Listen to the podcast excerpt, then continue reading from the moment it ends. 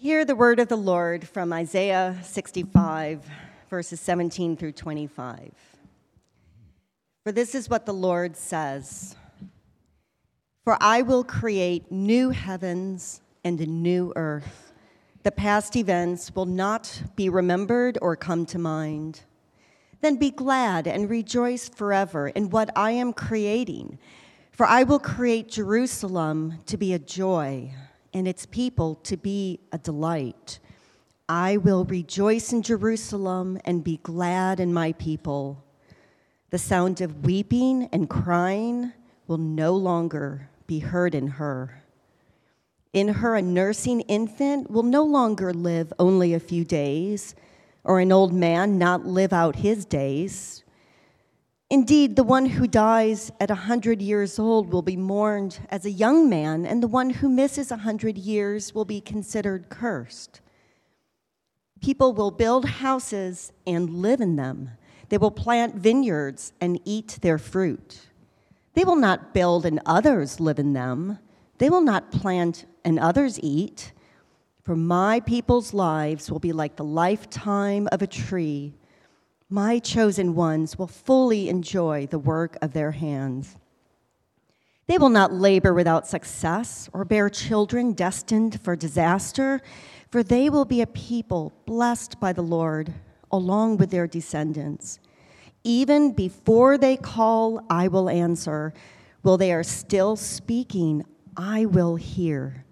The wolf and the lamb will feed together, and the lion will eat straw like cattle but the serpent's food will be dust. They will not do what is evil or destroy on my entire holy mountain, says the Lord. This is the word of the Lord.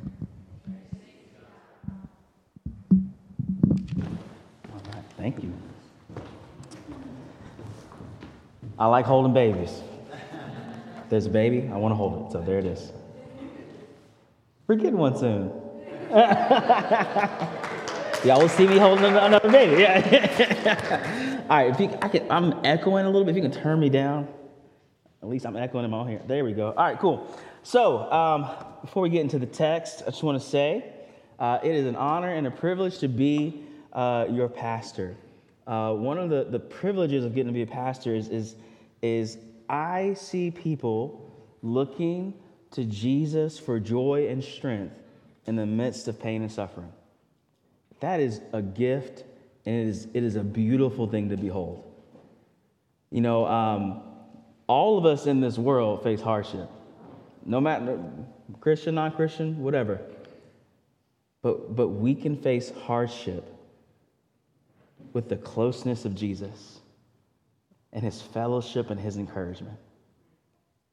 And, and that, that, that, that paradox that we can have joy in the midst of trial, it's a crazy thing to, to experience and a crazy thing to observe. But it is, a, it is a special encouragement to me when I get to see that in the lives of, in your lives, and so many people, that Jesus sustains and gives joy. And we have hope in the midst of darkness. And I think that's, that's really what, what the season, the Advent season, Christmas season is about. That we have the season of hope. I don't know, like in, in November, when everybody starts getting all weird about when can you play Christmas music, you know, people are going to hear Mariah Carey. Listen, I like Mariah. I like to hear that song. When a Christmas song comes on, I get happy. I get happy. Oh, it's about that time because because we're looking for that season of hope. But yet, in, in the midst of the season of hope, we still have this paradox of despair. It's, it's such an interesting that the older I get, the more I realize that, that the holidays, and particularly Christmas time, is a very complex thing.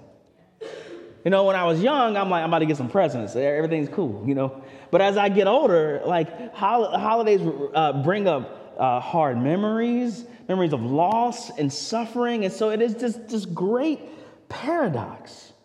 But the reason that we can have hope in this season and in any season for that matter is because we remember why Jesus came. See, the end goal of the first coming of Jesus Christ is a restored and a renewed creation. And, when we have a hope to look to this restored and this new creation where there is no pain and suffering, where there is joy, not in the midst of, of darkness, but just joy, that can give us some hope, even when we're walking down a path that feels dark. So let's pray as we, as we dig into this text. Lord Jesus, thank you so much for your word. All scripture is yours. All scripture, Old Testament, New Testament, everything points to you. So help us to see what you are saying to us in this text so that we can have hope no matter what is going on. In Jesus' name, amen. Amen. All right, so before we get dig into the text, we got to remember one thing context is Context is king. All right, so I want to give you some context as we look into uh, this, this scripture. So, when we think about the context of Old Testament prophecy, that's what we're in. We're in the, the book of Isaiah is a book of Old Testament prophecy. We need to understand this that Old Testament prophecy was fulfilled and will be fulfilled in Christ and in his work.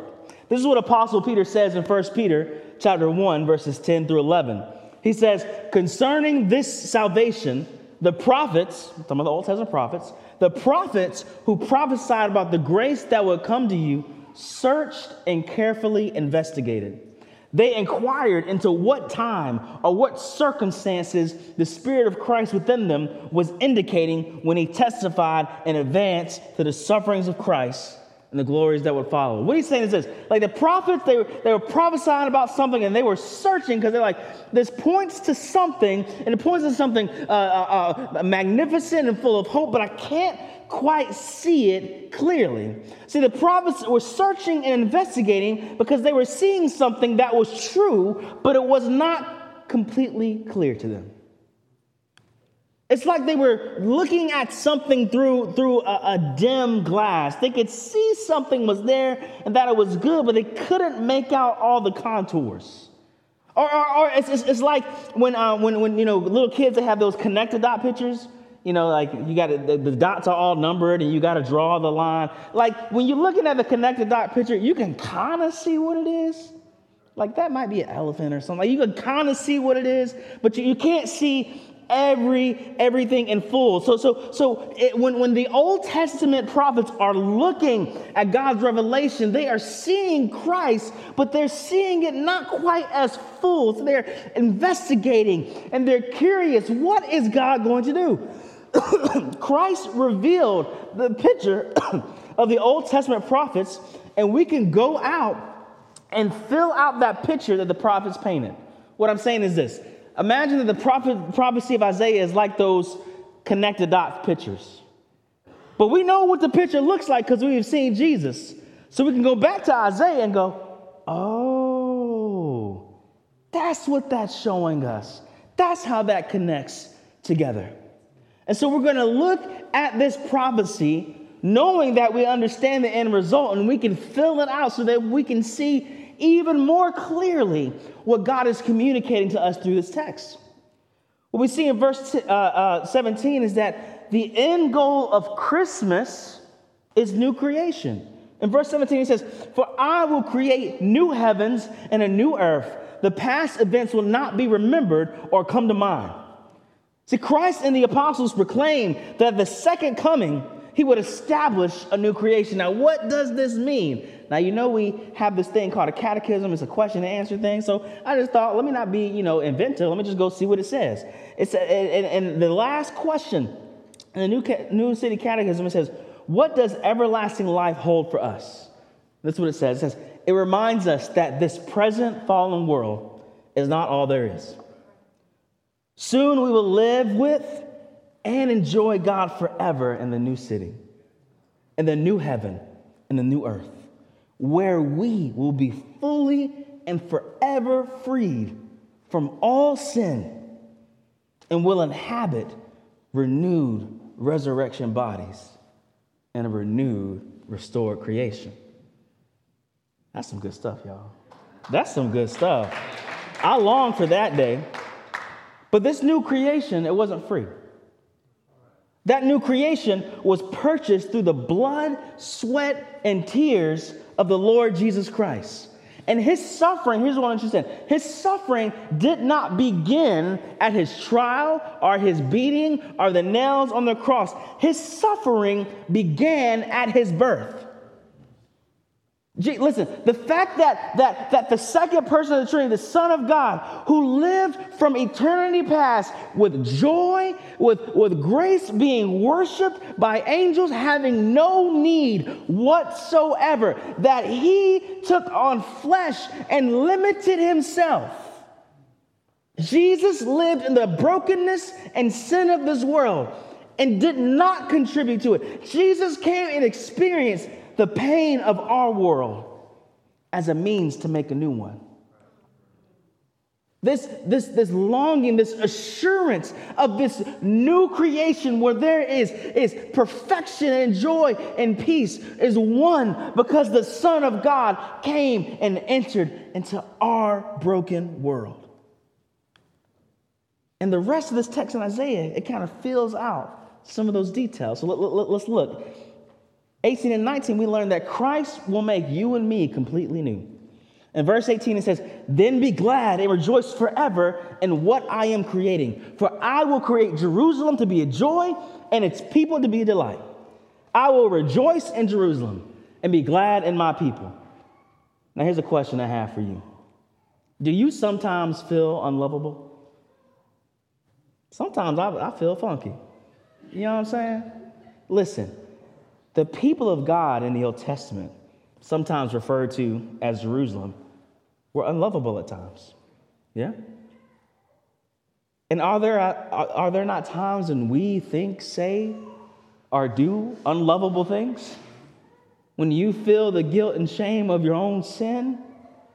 Our inclination to sin remains even after Christ's transformation in our life. That inclination is still there. Yet God says in this prophecy that He will make His people lovable and delightful. God will change His people and make them glorious. Christ will make His people new. Remember what it says in that question? It says, We will be fully and forever freed from all sin and will inhabit renewed resurrection bodies. Here's the craziest thing about the love of Christ that his love is so strong that it transforms us and will glorify us.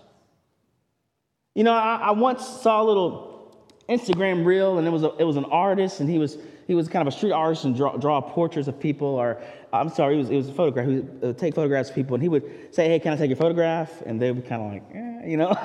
and so he would take their photograph, and then he would say something like, "You're beautiful."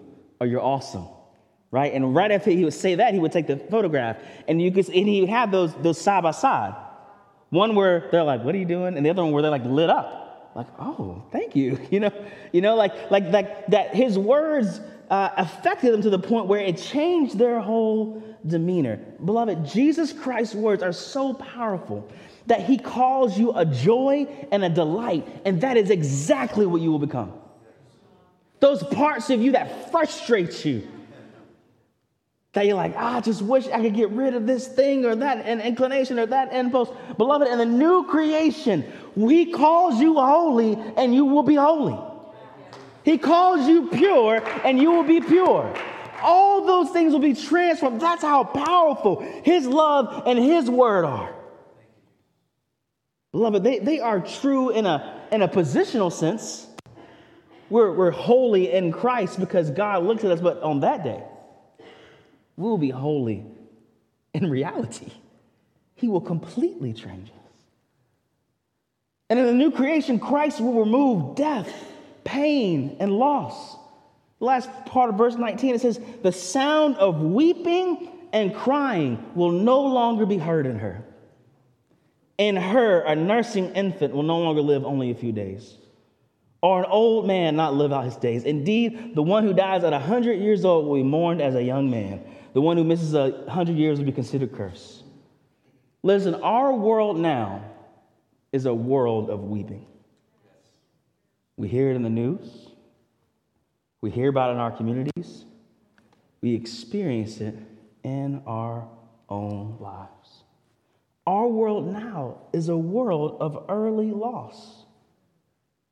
We know of or have experienced firsthand the miscarriage or the death or the death of a child.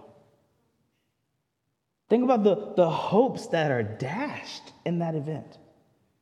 There's so much future hope and excitement.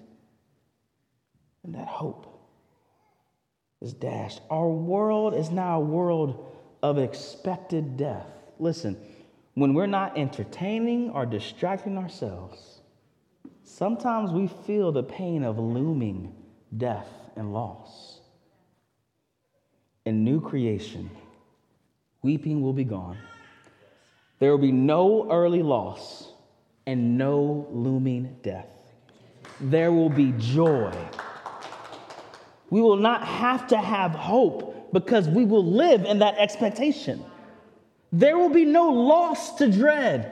So, so many times, the anxiety and, and the, the depression and the frustration of our life either comes from what we've lost or what we are afraid to lose. But in that day, all of that will be done away with. Christ will redeem the frustration of carrying out our roles and jobs. This, this is very interesting. I want y'all to hear this. This is verse 21 through 23. Says, People will build houses and live in them. They will plant vineyards and eat their fruit. They will not build and others live in them. They will not plant and others eat. For my people's lives will be like the lifetime of a tree. My chosen ones will fully enjoy the work of their hands. They will not labor without success or bear children destined for disaster, for they will be a people blessed by the Lord, along with their descendants. Listen, in this life, we experience the frustration of work without always, without always getting to enjoy the fruit of the completed goal.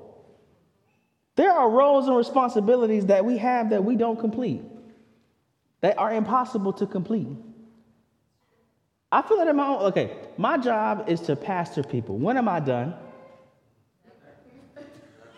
I guess when I die. I mean, like, like, uh, maybe when y'all die. I don't know. I mean, like, the point of the matter is, is, is we all like. There's some things that we do, and we're like, I don't see an end to this. I don't. It doesn't. I'm gonna be honest with you. Sometimes I tell people stuff and it goes awesome. Sometimes I tell people what I think is all right advice and it goes horrible. We don't always get to experience the fruit of our labor, and there's frustration in that. Responsibilities and tasks are fraught with frustration, and we are not assured of their success. And this is because of sin and the curse of its punishment. We read all the way back in Genesis 3 17, it says, he said to the man, the one who, the Adam who just sinned, because you listened to your wife and ate from the tree about which I commanded you, do not eat from it. The ground is cursed because of you. You will eat with it by the means of painful labor all the days of your life. It will produce thorns and thistles for you, and you will eat the plants of the field. You will eat bread by the sweat of your brow until you return to the ground, since you are taken from it. For you are dust, and you will return to dust. Beloved, our sin has created a situation in which we work real hard, experience that frustration, and maybe we can experience some sort of reward. But in that day, we will enjoy what we do and enjoy the fruit of our labors with our brothers and sisters in Christ. This is a part of the new creation that I actually I don't I have a hard time picturing what that looks like. I don't exactly know what that's going to look like. But I tell you what, I know what that frustration feels like. And I can be hopeful and expectant and thankful that there will come a day where there will not be that frustration, but that, we will get to live in God's creation and then enjoy what it is that we work for. I don't know what that looks like, but what is promised is fulfillment and enjoyment in the new creation, we will get to be near God. In verse 24, it says, Even before they call, I will answer. While they are still speaking, I will hear. We will get to live with and enjoy God forever. we will get to experience such close communion with God.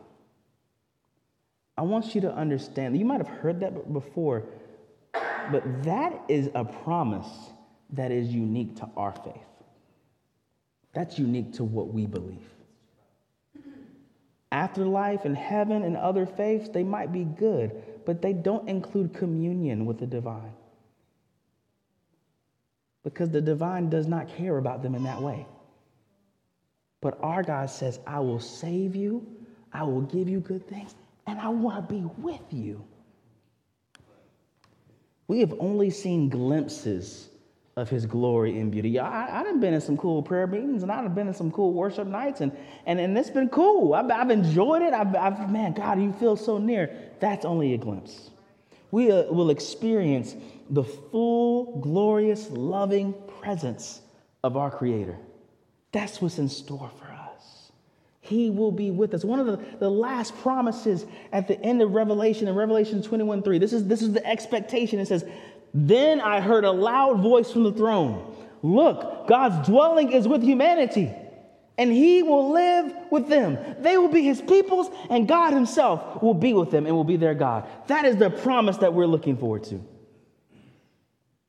Not only will we be with the Lord, Satan will be fully crushed underneath the heel of the Lord Jesus. Listen to what it says in verse 25 The wolf and the lamb will feed together and the lion will eat straw like cattle, but the serpent's food will be dust. They will not do what is evil or destroy on my entire holy mountain. Beloved, in that day, the strife of this world will be gone. That, that, that hostility that we see so often. Those who do not naturally dwell in peace will do so conflicts that we currently don't even see an end to, they will cease. And the one who brought that division and destruction into this world was Satan, the evil serpent. He is the one who introduced doubt and temptation to the human race. Yet it was prophesied that a child of a woman would crush his head. In Genesis 3:15, he, this child, he will strike your head and you will strike his heel. The one born of a virgin crushed the head of the serpent on the cross. This happened on the cross as Satan sought to give our Lord the death blow. Yet through that death, the power of Satan was broken. One of the main things that Satan does is he accuses us and reminds us of our sin. But when Jesus Christ died on, on the cross for our sin, his accusations, Satan's accusations, have no power over us anymore. We see them for what they really are. See, Satan was dealt the death blow on the cross, and having been dealt that death blow, the serpent is just creating havoc on its way to sure judgment the Lord Jesus will complete what he has started. So, so let's, let's connect all those dots now. The Creator became creation in order to win a new creation for us. The baby who was born to die will be resurrected, and we will be made new by that same resurrection power. Christ went through loss, pain, and early death so that he would take all those things away from us. Christ completed his work, and we get to enjoy the fruit of his labor forever. Christ experienced the silence of God on the cross so that we would experience his nearness forever. Christ Jesus was born to secure and restore a new creation for us. So, as we remember him in this season, we can have hope we can have peace. We can have joy because we know what's coming. My encouragement to you is that you would have renewed hope in Him, that you would have renewed hope in His promises. Beloved, He prophesied the, the, the first coming, so we can be assured that He's coming back. And that can give us some joy and some peace right now in the midst of this broken world. Let's pray. Father, thank you so much for your mercy and that you have revealed Christ Jesus to us. That you loved us enough to enter um, into our brokenness, to, to feel our pain, to experience the death that belongs to us. And Lord, I pray that you would fill our hearts with joy because of what you have done and what you promise. And Lord, you do not lie. Lord, the, the glories of what is to come, oh Lord God, they will, they will make the sufferings of this life look so small. So let us be a people that are um, heavenly minded, that, that realize uh, what you are doing and what you are bringing about. And Lord, help us be people that speak this hope and joy to one another and to those who do not, who do not yet know you. So, Lord, fill us with your spirit with renewed faith and hope. In Jesus' name, amen. Amen.